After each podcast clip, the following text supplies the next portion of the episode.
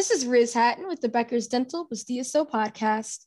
I'm thrilled to be joined today by Dan Hosler, CEO of Allied OMS. Dan, thank you so much for being here today. Thanks for having me. So, just to start us off here, could you introduce yourself and tell us a bit about your background? Certainly. So, I'm Dan Hosler. I'm the CEO and one of the co founders of Allied OMS. Uh, we're a single specialty oral and maxillofacial surgery group. So, we have a managed uh, centralized office that helps all of our doctor practices grow and really navigate through some of the more difficult issues that, that comes from privately owning practices. I started my career actually in private equity. So I was co-head of healthcare investing for a private equity firm, and now I've moved over to the operations side. So it's it's fun to be able to share really the inside world of private equity with our doctor partners so that they can help make the best possible decision for them. Thank you for sharing. So, my first question for you is What are some of the benefits dental practices can reap from participating in private equity? Yeah, this is one of my favorite questions. I mean, it really comes down to private equity frequently has an advantage, right? Because they've analyzed thousands of different business models to really parse out the best practices, the ways to best run these businesses. And additionally, you know, having seen it firsthand, they also have the ability to recruit world-class management teams. So when you combine the, the best practices from having seen thousands of similar businesses, and you can partner directly with great management teams, it really helps level the playing field for doctors. And so uh, that's one of the biggest things that we, we see when doctors decide to partner with private equity. Uh, and it translates into better contracts, better profitability, and ultimately more options for those doctors as they think about how to grow their practice in the future. Fantastic. Thank you.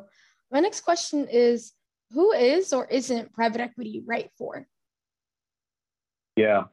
So we like to say, look, consolidation's here, right? The, the dental world has been consolidating for 30 or 40 years now, and it's really just come to a head because of a couple core data points. Number one, there's too much student loan debt, right? The, the men and women graduating from dental school, from medical school, are leaving with five to seven hundred thousand dollars of student loan debt.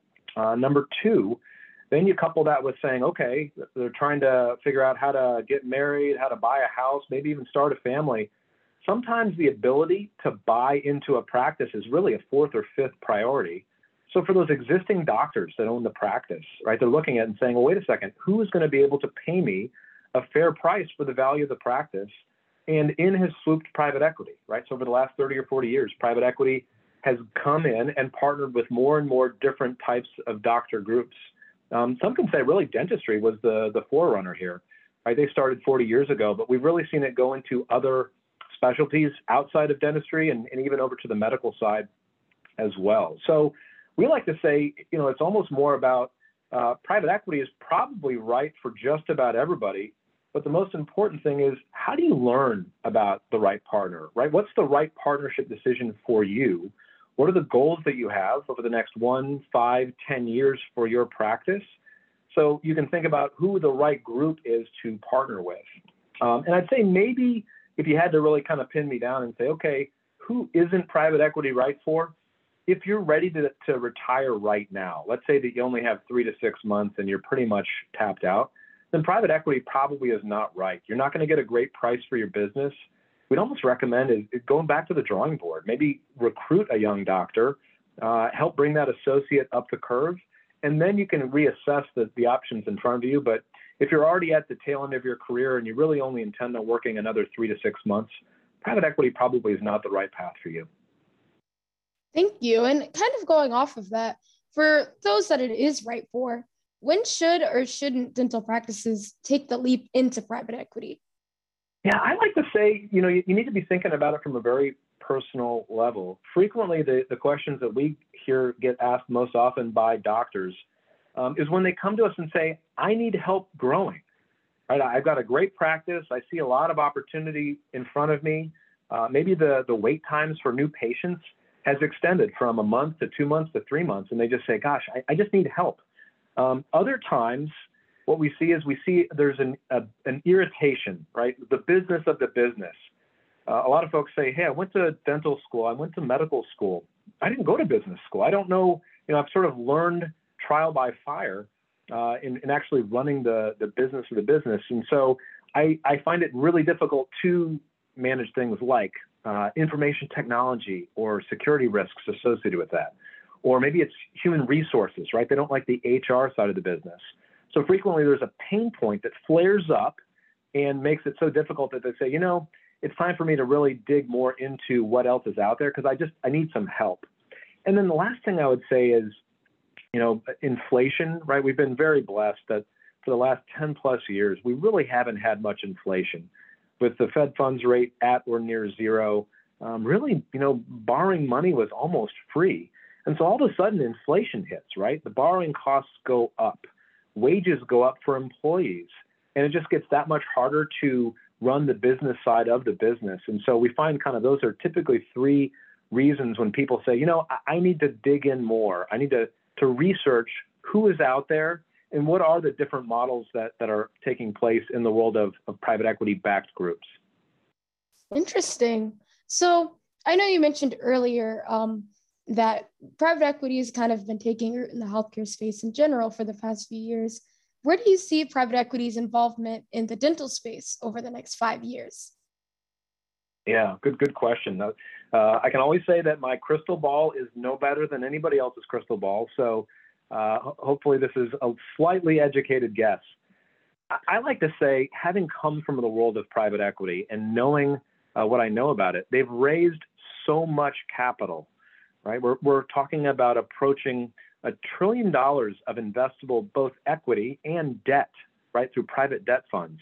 So they have this massive amount of money that's been raised. But here's here's really sort of the inside track on private equity. They only have three to five years typically to deploy that. So from my perspective, what I see is just increased involvement. Right? Private equity has to put the money to work, and that's going to mean that they're going to continue to look for great business models, um, areas where you're really able to come in there and help your doctor partners, help them run the business, help them recruit young associates, help you provide great patient care. Right? When you focus on those things, right? Patient care, uh, a great work environment, happy doctors, it's kind of funny, right? That the economics almost always take care of themselves. You almost don't have to to get into the specifics of the financials if you're doing those other things really, really well. So we see over the next five years a significant increase and probably a particular focus on more subspecialties. Um, a lot of general dentistry has consolidated, has had groups partner together. And so we're seeing areas like oral and maxillofacial surgery, like orthodontics, or like pediatric dentistry, where folks are taking a more concentrated or a more focused approach to investing. And that's where they're deciding that they're going to spend, you know, really the next five to 10 years deploying capital to continue to to be involved in the the world of dentistry and, and really medicine as well.